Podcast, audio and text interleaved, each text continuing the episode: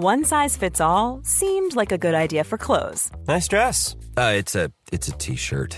Until you tried it on. Same goes for your healthcare. That's why United Healthcare offers a variety of flexible, budget friendly coverage for medical, vision, dental, and more. So, whether you're between jobs, coming off a parent's plan, or even missed open enrollment, you can find the plan that fits you best. Find out more about United Healthcare coverage at uh1.com. That's uh1.com. Ready to pop the question? The jewelers at BlueNile.com have got sparkle down to a science with beautiful lab grown diamonds worthy of your most brilliant moments. Their lab grown diamonds are independently graded and guaranteed identical to natural diamonds, and they're ready to ship to your door. Go to BlueNile.com and use promo code LISTEN to get $50 off your purchase of $500 or more. That's code LISTEN at BlueNile.com for $50 off. BlueNile.com code LISTEN. Du lytter til Third Ear. Tim Hinman her med et quiz-spørgsmål. Hvem er, eller var, Danmarks største filmstjerne nogensinde?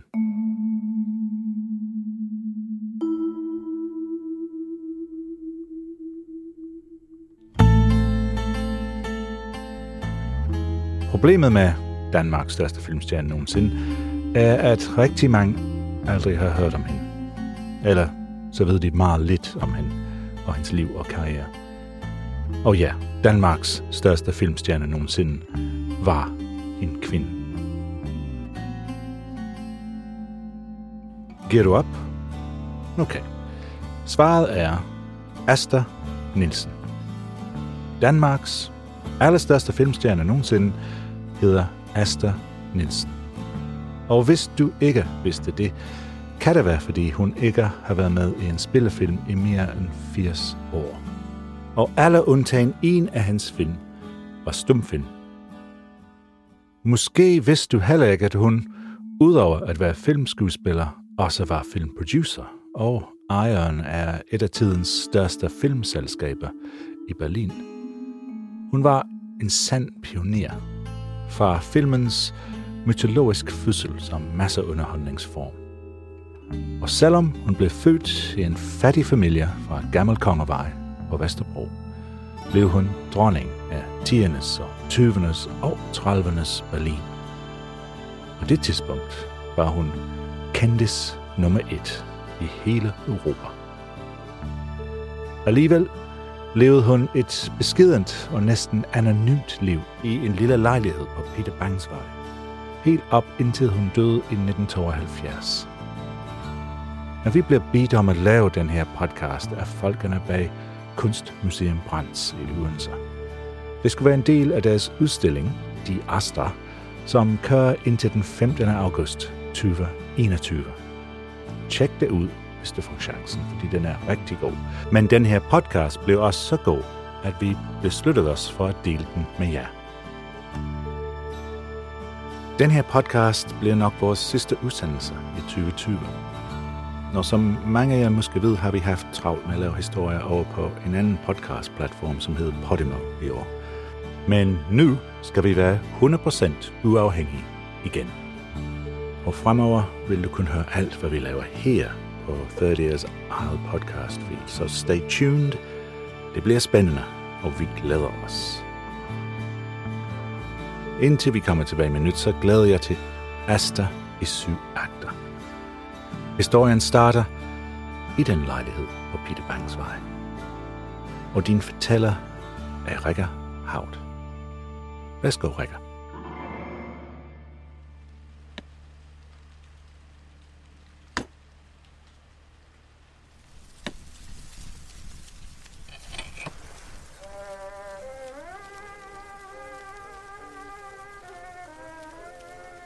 En ældre kvinde med hvidt pagehår. Hun sidder i en lille københavnsk lejlighed, omgivet af store, tunge antikviteter. En rokokoskink, et forgyldt ur, et gammelt kirkealter, der nu fungerer som bogreol. Hun har en saks i hånden og nogle store poser foran sig på gulvet. Poserne er fyldt med tøj. I en af dem er der nogle små kjoler. De har tilhørt hendes datter som barn. Der er også nogle af hendes egne kjoler. Kjoler fra 20'erne. Aftenkjoler. Perlebesatte rober i silke. Kashmir. Og så er der kostymerne. Kostymer, som hun har haft på, dengang hun var filmskuespiller. Hun har spillet i næsten 70 film. Men det er længe siden.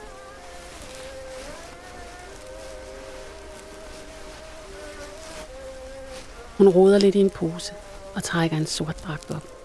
Hamlet, Berlin, 1921. Hun leder videre i posen. En hvid kjole, lidt rødt stof og en dyb blå som nathimlen. Sort og hvidt, blåt og rødt. Hun begynder at klippe i stoffet. Små stykker, som hun lægger foran sig.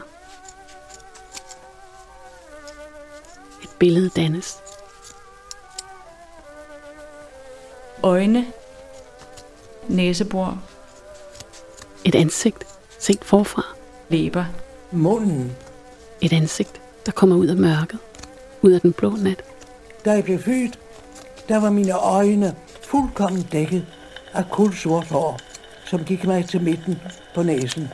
Ja, Øjne. Hendes øjne kan fortælle historier. Læber. munden spiller en meget stor rolle. Jeg vil næsten sige større rolle end, end øjnene. Og hænder. Hendes hænder kan fortælle historier. kul, blank, ravende sort hår.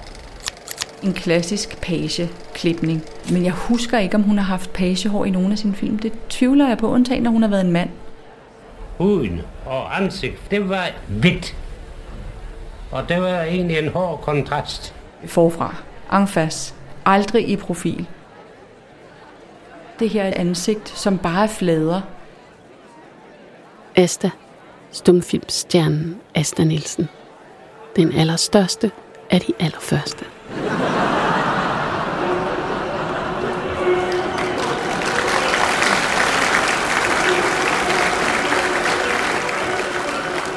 Hun er med til at udvikle film, som det vi kender det i dag. Hun er symbolet på filmens begyndelse. Hun var en diva. Asta er jo født på et loftsrum. Det hun kommer fra er jo vaskekoner og hele hvad hendes mor vaskede tra- trapper. Så hun kommer jo fra underklassen og bevæger sig op igennem det her hierarki. En person, som prøver at forme sit liv med hele den vældige historie med to verdenskrige og alt, hvad det medførte for hendes liv. Hun indspiller 70 film, men hun spiller aldrig den samme rolle to gange. Hun har alle de her forskellige anekdotiske fortællinger om sig, og der er det mystiske barn, og hvor det er kommet fra, og hun er en enlig frigjort kvinde, og hun bliver skilt. Hun var ikke tidstypisk. Hun frigør sig jo hele tiden. Og hun frigør sig jo og arbejder sig videre. Selv i dag er der ikke nogen, man sådan kan sammenligne. De foretrak ofte nærbilledet. Ja, og det er jo filmens fordel frem for teater. Det er jo nærbilledet. Men vel også mere afslørende. Ja, det afslører jo meget. Det er jo derfor, det gælder om at være ægte.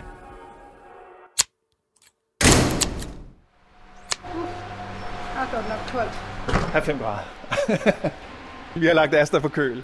Øhm, og, og det er fordi øh, film er et, altså analog 35 mm øh, film er et organisk materiale, og derfor ligesom det gør sig gældende med rugbrød og, øh, og frosne kyllinger, så, øh, så forlænger man deres, øh, deres brugbare levetid ved at opbevare dem koldt og tørt. Jeg tror, jeg skal have Vi jakke. går lidt hurtigt, øh, men altså her der er vi jo så inde i filmarkivet, Og der ligger de simpelthen øh, på ræde række. Her der har vi så filmene liggende titel for titel, og øhm, de ligger i akter. Øh, altså en stumfilm består typisk af to til syv øh, akter film. Første akt. Glimt fra barndommen. Hendes far var arbejdsmand og syg. og de var i små kår. Og kort efter Asta blev født, fik han en lille job i Malmø, og så flyttede de til Malmø og fik det lidt bedre. Hendes far har fået arbejde på sådan en mølle, øhm, og hendes mor syr melsække. Og der bor de øh, i sådan en lille bitte lejlighed, øh, lille fugtig lejlighed. Ja, under opholdet i Malmø boede de tæt, og hun kom ofte i huset hos en, en øh, prostitueret. Jeg elskede at besøge Lotte, og hun på sin side satte pris på, at jeg kom. Jeg følte et sandt velvære ved at være i hendes stue, der duftede af sød parfume, punch og tobak. Møblerne var betrukket med rødt plys og kranset af svære frynser. Og midt i al den herlighed lå hun selv i en lav, bred seng. Strålende smuk med de røde læber halvt åbnede over en række perler af blåhvide tænder. Jeg fandt hende guddom, ligesom hun lå der i alt det lyserøde forvaskede, med de runde hvide arme, dovent hvilende over hovedet på det blonde rige pudevogn.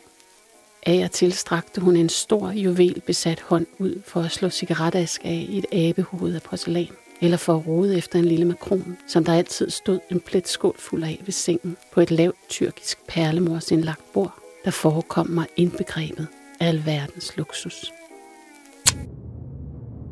Af hende lærte Asta Nissen måske lidt om, i hvert fald Demi Monten, den halve verden, som hun måske kunne se noget i. Sådan, hvordan man kan have det i den lidt finere verden. For hende og arbejdsmandshjemmet der, som jo ikke havde sat til et æg næsten, der var det altså en, en helt ny verden, der åbnede sig. Da de blev ni, kom de til København. Ja. Og der begyndte jo en meget sørgelig periode for os. For først far er syg, og så var han jo arbejdsløs, ikke? Og mor måtte øh, arbejde i vaskekælderne for fremmede folk. Nu husker jeg, hvorfor vi flyttede fra den langt større og hyggeligere lejlighed i Humlegade. Huset der havde vist sig fuldt af svamp og fugtighed. En skønne dag stod den nydeligste paddehat skudt op under skrivepulten, og inde i den fine stue, der kun var opvarmet om søndagene, stod efterhånden de nydeligste rækker champignons mellem gulvbrædderne.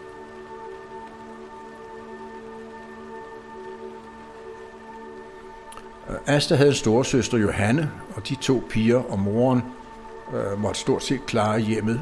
Faren døde, da Asta skulle konfirmeres. I øvrigt en pudsig lille historie om det.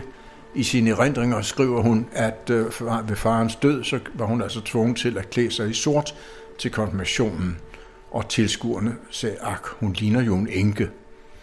I midlertid viser konfirmationsbilledet af hende, at hun er i hvidt. Men når hun genfortæller det, så kommer dramaet op i hende igen. Hendes erindringer er fulde af drama, og meget af det kan være sket, og meget af det har nok ikke været sket. Men øh, dramaet, hun elskede også dramaet. Stilheden. Noget stumt. Jeg kunne ikke lære mine lektier i skolen, uden at læse dem højt. Lyden. Og derfor øh, fik jeg øh, ordre til at mor og sætte mig op på loftet. Fordi jeg læste højt. Det. Der kom jeg så i forbindelse med nogle byer, gamle byer, blade og sådan noget. Næste billede. En pige foran en kasse med bøger på loftet. Hun bladrer i en bog. Og deriblandt fandt jeg en bog, der hed Brand. Bogen hedder Brand. Det er et teaterstykke af Henrik Ibsen. Og lukkede den op ved den scene, hvor Agnes ligger foran kommunen med sit døde barns tøj. Og jeg stansede pludselig. Den uh, betog mig meget. Og der fik jeg i grunden min første forbindelse med filmen. Og her der har vi, øh, har vi så nogle af, af stumfilmene. Og...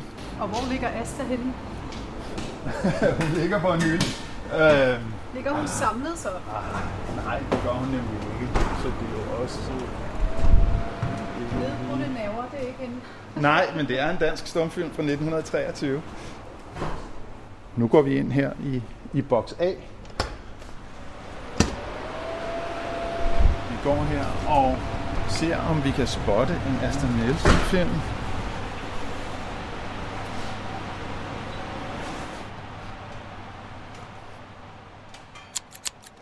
Andet akt. Astas kald.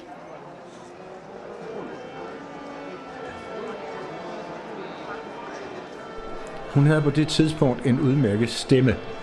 Sådan en, en alt stemme, som gjorde, at hun fik et job på det kongelige teater i et, et, et kor. Og derfra så tog det ene ord det andet, og det endte med, at hun kom til undervisning hos Per Jandorf, som var en, en af teaterets store spillere på det tidspunkt på det kongelige teater. Næste billede. Støv svæver i luften i den tomme teatersal. Asta kommer ind på scenen. Den store skuespiller og lærer Jerndorf sidder der allerede. Han spørger, hvad hun vil aflægge prøve i, og hun svarer. Agnes i brand. Nå, så, han, så går jeg ind og henter bogen. Den store skuespiller og lærer går ind for at hente bogen og siger, så, nu siger jeg stikreplikkerne. Ja, stikreplikkerne, sagde jeg. Ja, jeg havde jo rigtig nok ikke tænkt på at sige noget. Havde de ikke tænkt dem at sige noget, spørger han.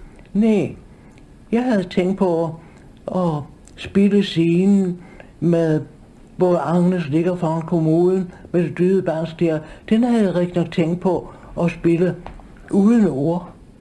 Det går ikke, siger den store skuespiller og lærer. Nej, sagde han. Hvis de vil være skuespillerinde, så må de altså tage det.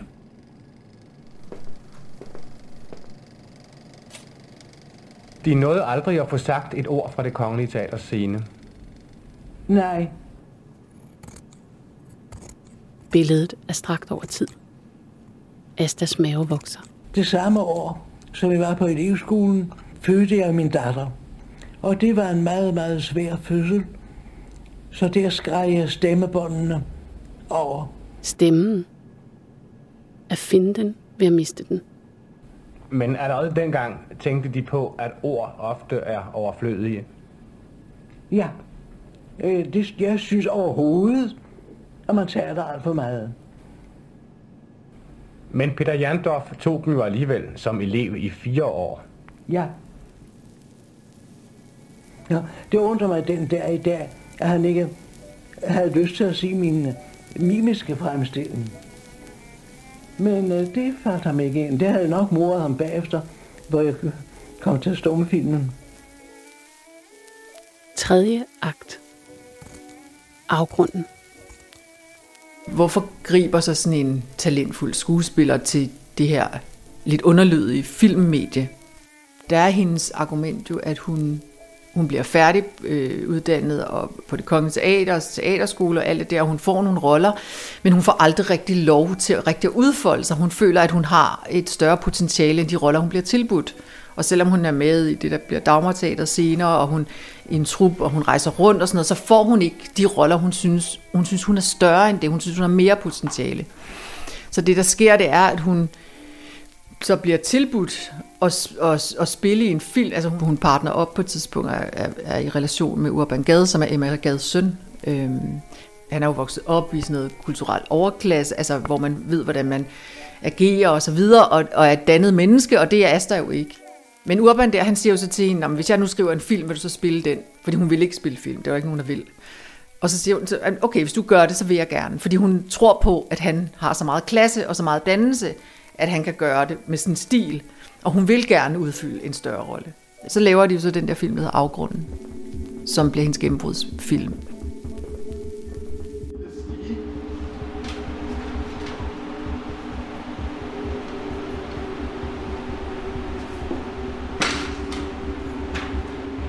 Jeg placerer placeret Asta på øverste etage her.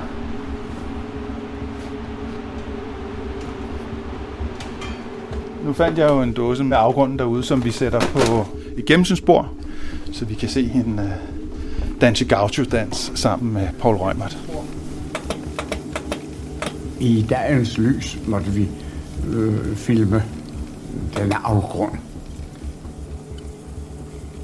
Hendes dragt bestod, vist nok, så vidt jeg kunne se, kun i et st- stort øh, sort stykke silke.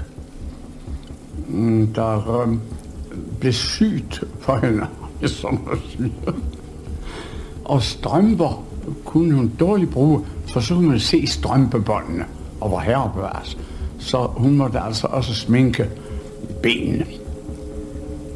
Og øh, det- så glimrende ud, men det var noget af det, der gjorde, at jeg tænkte, denne dans, den bliver vist lidt øh, voldsom. Og lige til, til scenen, hvor hun øh, tryllebinder og rent fysisk binder Paul Reumert uh, og gør ham klar til at danse, danse erotisk rundt om ham. Ja, det er vildt. Ja, hun, hun tager, og så øh, binder hun øh, ham, hun danser med. Hun øh, fanger ham i en lasso, og så binder hun ham, øh, for at han ikke skal løbe nogen steder. Og så skal hun nok vise, hvordan man forfører en mand. Det gør hun så. Og man kan se hendes krop, og sige hendes hofter og hendes øh, mave. Og... Asta, dit blik. Jeg opførte en meget drastisk øh, mavedans omkring Paul Reumert. Den vagte jo meget sensation og var så stærk, at man vil skal til Cairo for at finde den.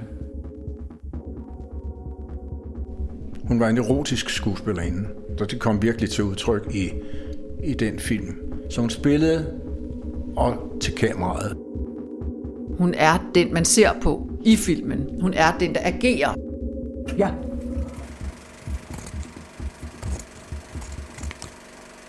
Men det er jo lidt sjovt at tænke på, at selv uden gaucho-dansen, så er det faktisk en ret stærk film. Og det er jo også den første featurefilm, kan man sige, med en fuldgyldig handling, med et dramatisk indhold og med nogle fornuftige skuespilpræstationer. Fordi selvom vi altid taler om Asta, skal man ikke glemme, at Paul Reumert, han var sørme en flot mand. Og øh, han kommer og bortfører hende på hendes pigekammer, øh, og tager hende med til den her øh, skrækkelige tilværelse i cirkus, som jo er det værste, der kan overgå et ungt menneske, det er jo at gå kunstens vej, og særligt noget med cirkus. Øh, der er også en scene i filmen, hvor han, hans øh, allerede eksisterende kæreste øh, er rasende, og der er rivalis- rivalisering mellem disse to kvinder hvor øh, Asta Nielsen opdager, at han har denne her sådan, kæreste, Paul Rømert, og der er så en øh, kvindeslåskamp. Og så til sidst myrder hun jo så Paul Rømert øh, i, et, i et etablissement i skoven, så der har været, det har været helt vildt øh, aktive kvinder, der har været øh, på lærred i den her film. Og så er vi, øh, vi se her. Her der er vi øh, hen imod øh, slutningen på, øh, på Aston Nielsens debutfilm Afgrunden, som desværre jo altså så overlever fra en original nitratkopi, som har været under nedbrydning. Heldigvis er det lykkedes os at sikkerhedskopiere den til mere stabil filmmateriale, før den var helt væk. Øhm, grunden til, at gauchodansen faktisk overlever i så flot kvalitet, som den gør i dag, det var fordi den, øh, den svenske censur klippede det ud, og de passede rigtig godt på det, de klippede fra. For, for 30 års tid siden, der dukkede der, dukkede der øh, materiale fra afgrunden op i, øh, i det svenske tv-arkiv, øh, som, som øh, var den svenske, den svenske censurs fraklip. Så alt det, det var meningen, svenskerne ikke skulle se øh, dengang i 1910, øh, det, er, det er så det, vi kan se i, i fuld erotisk kvalitet i dag.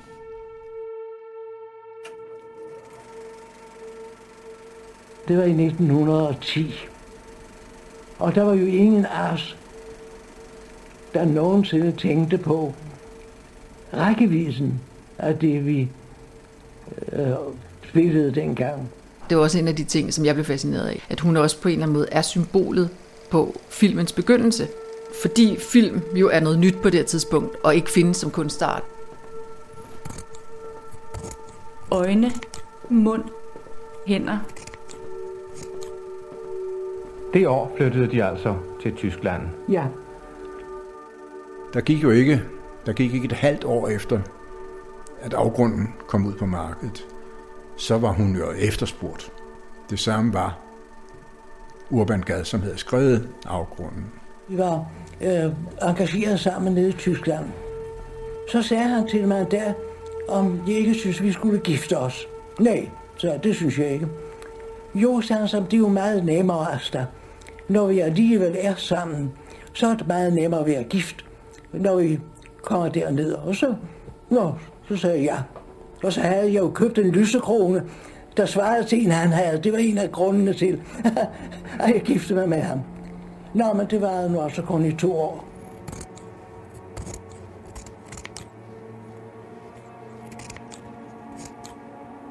Fjerde akt. Dronningen af Berlin. De første otte film, hun lavede i Berlin, var meget, meget primitive. Hun blev ringet op på et tidspunkt, da hun har indspillet nogle af sine første film, og, og bliver tilbudt en stilling på det kongelige teater, og siger nej til det. Og det er også noget, men vil du virkelig hellere det der film? Hun er jo ofte blevet nævnt i, øh, i forbindelse med Chaplin, som jo også som en af de første virkelig fuldgyldigt forstår, hvad det er, filmen kan og skal, øh, for at blive den her folkelige verdenskunst, som det nu er blevet. Ikke? Hun forstår kameraet, hun forstår, hvad hun skal gøre, og så bliver hun jo også mere vedkommende og mere interessant, fordi hun er den første, der fortæller os, hvordan vi skal se film. Da, da filmen begynder at, at vinde impas, der er der øh, virkelig mange kvinder, fordi der ikke er så mange penge altså endnu, øh, og der er ikke så stor en status i det. Der er virkelig meget improvisation i det, og på den måde stor frihed. Og en helt anden slags frihed, end der er i dag, kan man sige. Den scene, der kommer her, er en af mine, øh, en af mine favoritscener med Asta, øh, hvor Asta spiller en, en stor filmdiva, øh, og, og vi er behind the scenes og går rundt på, på optagestudierne, og vi kommer også ind i, øh, i laboratoriet, og, og vi er så i de store tørretrumler, hvor filmen er rullet op, og hun synes så ikke, at, at man har fremkaldt filmen ordentligt. Øh, hun kommer her, trækker teknikeren ind til sig, og siger, prøv lige at se her, mit hår er altså sort, og prøv at se på mit hår, prøv at se på hans hår. I har simpelthen ikke lyssat den her rulle ordentligt.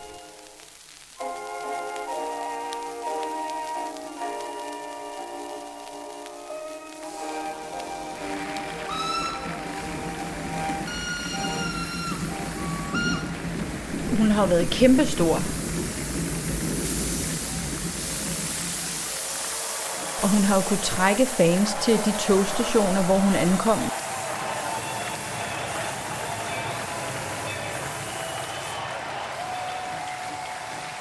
Altså man har næsten behov for, behov for crowd control på flere togstationer. Man ser hende jo stå øh, på hovedbanen i Budapest og på hovedbaner i Tyskland og andre lande, øh, hvor hun nærmest bliver båret frem af en menneskemængde. Så det er sådan, det har været et, et ret højt øh, rockstjerne-level, hun, har, hun er blevet fætteret på, kan man sige, selv set med nutidens øjne. Ikke? Øh, og med blomster sendt til øh, garderober og masser af beundrere. Man tænker, hold da op, ikke? Det har været, øh, hun har været meget, meget fætteret i sin samtid også. Der er eksempler på breve fra unge mænd, der øh, truer med selvmord og pludselig død, hvis hun ikke svarer dem. My dear Miss Nielsen, it is with great sorrow that I write this to you. I learned by the papers here that they are going to prohibit all films coming to this country. Do tell me, dear Miss Nielsen, that this is not true. It would break my heart. Øh, og så er der også den anden type unge mænd, som siger, at øh, de har elsket hende så meget og så, så længe, så nu må hun endelig sende dem 50 kroner, så de, kan, så de ikke forgår i tilværelsen. Kan de ikke, kære frue, afse et beløb og sende det? Det vil de sikkert, kære frue, og jeg vil være dem meget taknemmelig, for det redder mig fra at begå en ny forbrydelse af nød. Dear Miss Nielsen, I very much want to act for the pictures. My age is 14. I am fairly tall, quick, and good in my actions and expressions. I have written to a number of film companies, but it does not seem like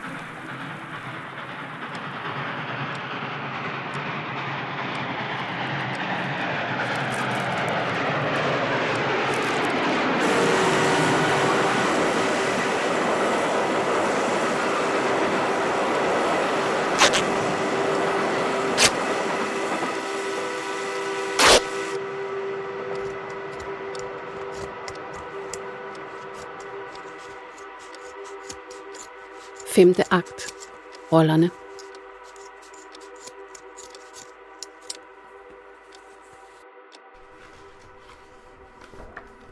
Jamen der er hun øh, i sådan en, der ligger hun af, af, af død, sammen med nogle andre døde, under et ligeklæde. Hvad hedder det? øh, Der er hun sådan en vaskekone-agtig type, ikke? Og her er hun øh, su- øh, suffragette, ikke? kvindesagsforkæmper, ikke? Men der er jo sådan en stor blond ryg på, ikke? Og slips, og altså... Der smadrer de butikker med hammer, og, og her er hun så, der er hun så øh, små krøller, og der hænger ved ørerne, og sløjfer og sådan noget. Der er hun et lille barn, ikke? Altså det er også en, en lidt halvgrim skolelærerinde, ikke? I, øh, med små øh, briller, ikke? Og, og, og spids mund, ikke? Og det er også hende, hvor hun ligner øh, en kone, som er 100 år gammel, ikke? Med tørklæde. Altså, og, og underlig næse, ikke? Hun spiller alt fra sådan rimandsfrue øh, med store, fine hunde til alderne prostitueret, til en, en, en pige, som har samme navn som min egen datter, til øh, en, der er blind. Og så spænder hun ud over, det er sådan helt bredt fra det komiske, helt over i sådan noget, altså hun spiller Hamlet. Og, altså, så, så der er sådan et enormt spænd, som ligesom både går på hendes roller, men også går på selve filmene. Denne mægtige evne, hun havde. Det er helt fra der 1912 og så op til 60'erne, der er der jo ikke nogen, som kvinde, er der ikke nogen, der har samme rolle, som hun har i film. Hvis man bruger kvinder i film, så er det sådan noget øh, Greta Garbo, der står hen i hjørnet og, og ryger en cigaret og ser utrolig fantastisk skøn ud og har den der atmosfære omkring sig ikke? Øh, af skønhed. Hvorimod at Asta Nielsen, hun, er, hun kan være mega grim, altså hun er super grim og, og spille øh, mand og spille alt muligt. Altså, men det som er ved Asta, det er, at i alle de film, hun spiller, der er hun subjektet. Hun er den, man ser på i filmen. Hun er den, der agerer. At bringe sine tanker ud i livet. Og så bliver hun enormt levende. På filmen, da den var stum. Hun, hun går lynhurtigt ind og bliver sin egen producent, og, og har på den måde både, både økonomisk pondus og kunstnerisk styring. Hun, hun vil nok ikke rigtig lade sig forme af de her uh, instruktører, som hun arbejder med, men nogle instruktører, som, som hun kan forme, snarere end nogle instruktører, som kan, kan forme hende. Asta klipper og klipper. Hun bliver ved. Nye billeder.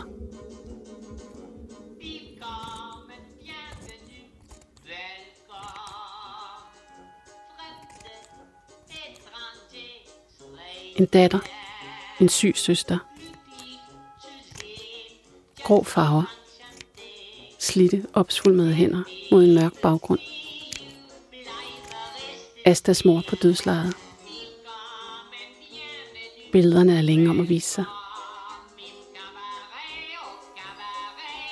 Og så er der nogle helt andre billeder. Masser af farver, lys gul, aprikos, smaragdgrøn, koboldblå. Asta på rejse i Sydamerika i helt ualmindeligt godt selskab. Bahia, Brasilien, Bejler og Elskov, scenenetter, musik og cigaretrør. Hun har en stor hvid hat på hovedet og en abe på skulderen. Hun kalder aben Las, og eventyret fortsætter.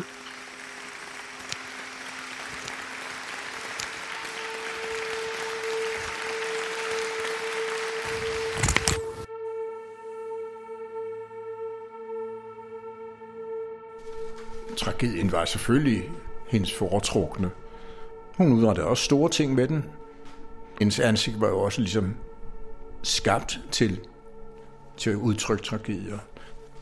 Det store drama, det store dramatiske udtryk. Hun vil vildt gerne spille Hamlet, og så får hun lavet sig sådan en manuskript, som så betyder, at, at, øh, at det kan hun gå ind og gøre. Ikke? Hendes, hendes påklædning, hendes make-up, hendes, øh, hendes udtryk i hendes øjne, når hun ligesom ser ind i kamera, og øh, hun har sådan noget, noget darkness, som mange af de skuespillere, eller som de fleste af de skuespillere for den tid ikke har. Altså hendes tone er mørkere. Hun var tragedienne, og 20'erne i Tyskland var jo ikke lutter cabaret og skæg og ballade. Det, der. der var ma- masser, der hellere ville se en tragedie. end en forløjet komedie, som man ville kalde det på det tidspunkt. Der var ikke så meget grin af.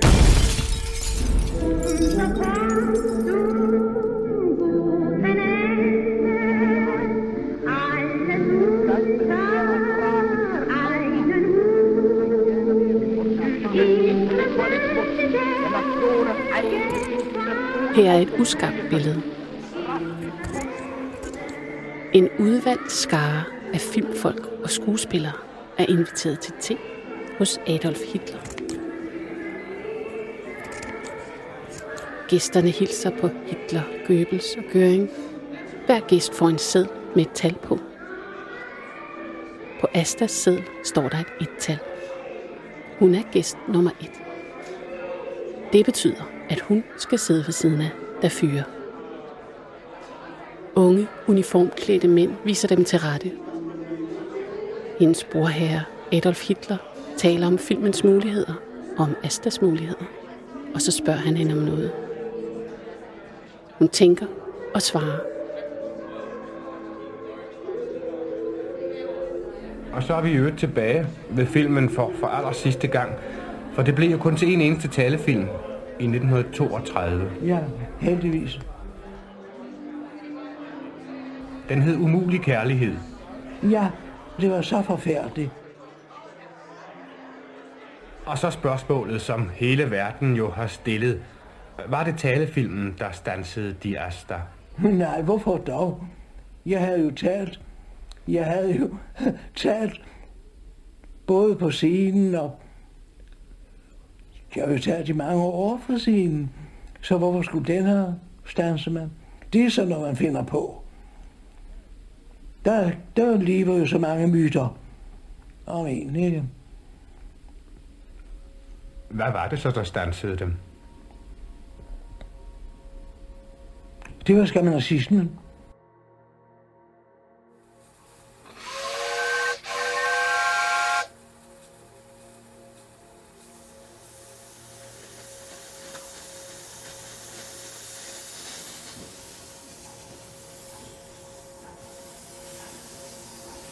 Hun kunne da sagtens have haft en, en sensommerkarriere øh, i, øh, i, i Nazi-Tyskland igennem 30'erne og starten af 40'erne, men hun tager, hun tager hjem og bryder sig ikke øh, synderligt om det regime, der er på vej i Tyskland. Øh, og slet ikke den, øh, den manglende frihed, som, øh, som der er inden for den tyske filmproduktion øh, med, øh, med nazisternes overtagelse af, øh, af hele propagandavæsenet i, i Tyskland. Hun har en meget kompakt øh, og intens øh, stumfilmkarriere, hvor hun der som 29-årig bliver nærmest øh, overnight verdens første filmstjerne øh, med, med afgrunden fra 1910. Og så har hun så en karriere, der spænder ind til starten af 1930'erne, 1931-32, hvor hun laver sin sidste film, som så er en tonefilm i, i Tyskland. Øh, så hun har den her 22-årige karriere, fra hun er er cirka 30 til hun er cirka 50. Og så derfra, der har hun jo så en, øh, altså der kommer hun hjem og er Asta Nielsen, og kommer jo aldrig rigtigt til at lave film igen, selvom hun stadigvæk jo er identificeret som, øh, som den, store, den store danske filmstjerne. 6. akt. Asta på Peter Bangs vej. Der var gået under rygter om hende hernede, øh, herhjemme, om, om hendes øh, skandaløse optræden, og jeg ved ikke hvad. Øh, øh, det rygte ville ikke slippe hende. Herhjemme er det jo sådan, at man holder ikke rigtig af, at det er et, der vokser et træ op over de andre. De skal kappes af. Her må træerne vokse i en, en linje. Pigen fra Nørrebro, fra fattige kår, født i 1880'erne, det var ikke meningen, at hun skulle blive til noget særligt. Det, der var ingen penge i hjemmet, og hvad kunne hun lige? Hun har 40 år øh, herhjemme i Danmark, hvor hun jo skal overleve og ikke længere har noget job, og jeg ved ikke, altså, det er jo ikke sådan, at hun sulter, men, men altså, hun, øh, hun har jo været vant til at være fætteret igennem sine, øh, sine 20 år som, øh, som megastjerne.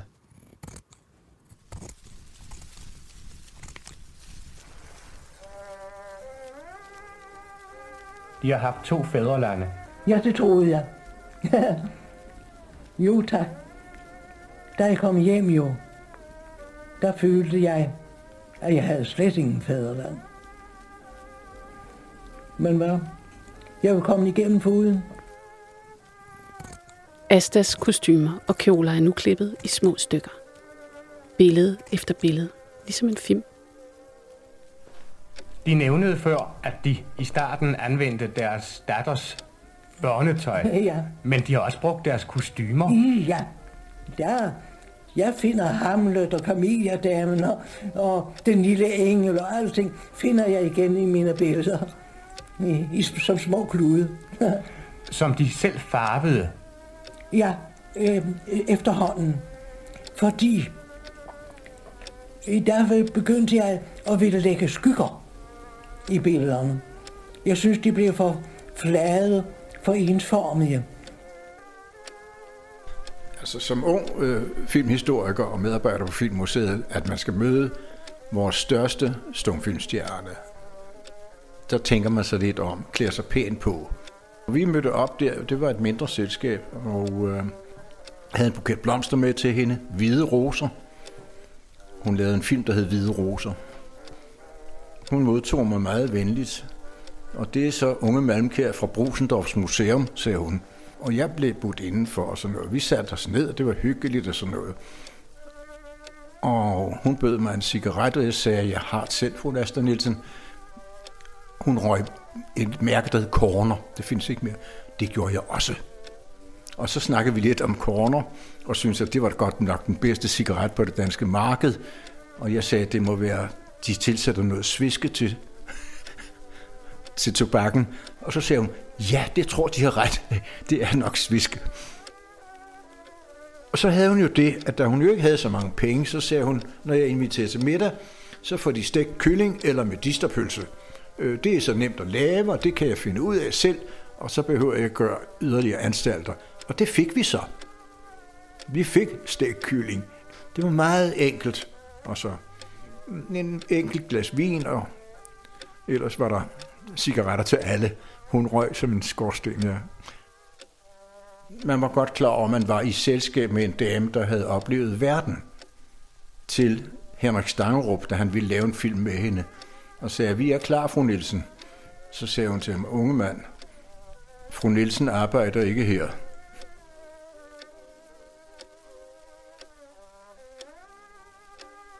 Syvende akt. Asta går ind i skoven. Når nitratfilm går til, så bliver de til sådan nogle øh, klistrede kager, hvor man ikke kan, kan vikle dem op længere. Det vil sige, at øh, udover at, at billederne ligesom smelter, smelter væk, så smelter, smelter filmens øh, øh, filmen i det hele taget smelter så sammen og, og har ikke længere øh, nogen brugbar funktion. Så på den måde, der, der forsøger vi jo at forsinke filmenes ældningsproces, og hvis vi kan har indikationer af, at en film er, øh, er ved at være på, på de sidste ben af altså sit, øh, sit brugbare liv, så skynder vi os at få, det, få den sikkerhedskopieret, sådan, så, vi, så vi har en, øh, en bevaringskopi, en backup af, af originalen.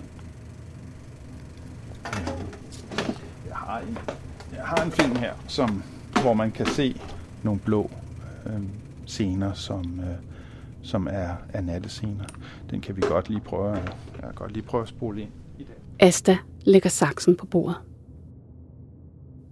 Der kommer ikke flere billeder. En livshistorie er tilrettelagt. Nogle billeder har hun valgt at tage med. Andre har hun udladt. Og så er der de billeder, hun selv har fundet på. Der sad en dag en mærkelig mand hos mig, og han sagde pludselig, hvor er denne stue dog befolket? Og det synes jeg var så rigtigt. Når jeg ser på det Ibenholtskab, der jeg henne, så ser jeg Shaljapin stå og læne sig op imod sig og, og synge. Og der er en anden stol, for eksempel jeg ser på, der ser jeg Paula side. Og sådan kan jeg blive ved med at regne mine tidligere venner op. både i Tyskland og her, Georg Brandes og Johannes V. Jensen. Og møblerne taler jo til mig om alle dem, der har berørt dem. Og jeg synes til tider, at jeg kan fornemme deres tanker. Jeg synes, de taler til mig. Og i hver tilfælde er det sådan, at for eksempel min datter, som jeg jo mistede, hun taler meget højere end det menneske, jeg sidder og taler med.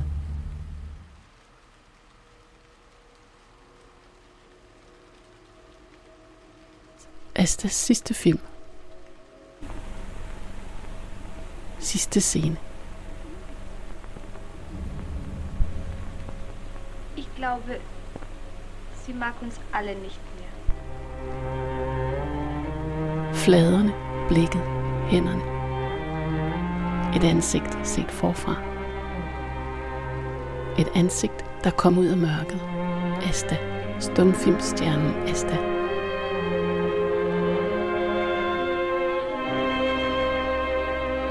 Hun slukker lyset i lejligheden og går ud i den mørke blå nat.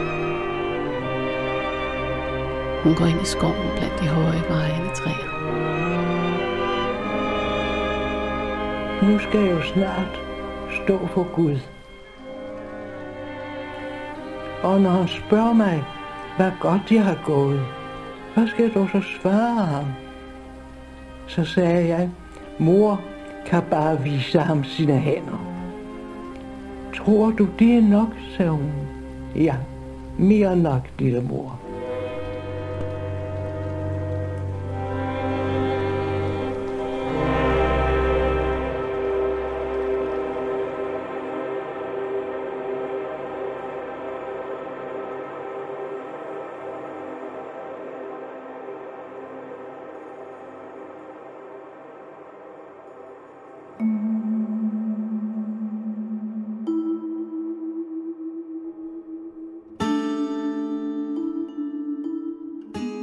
Asta i syv akter var fortalt og tilrettelagt af Rikke Haut.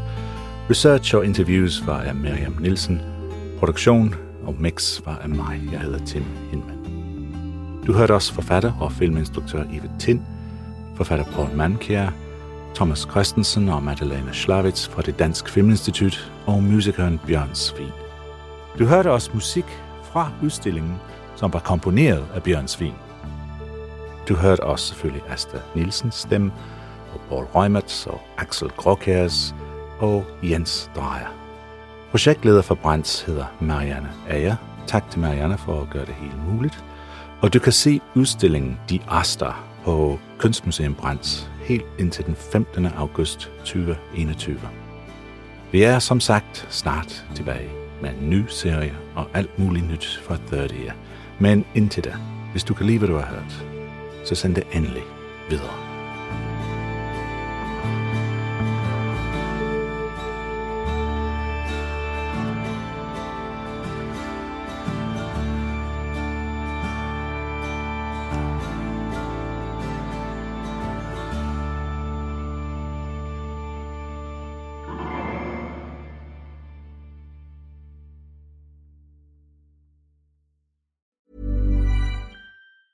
Planning for your next trip?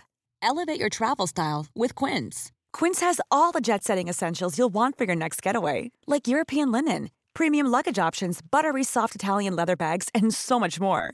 And is all priced at 50 to 80% less than similar brands.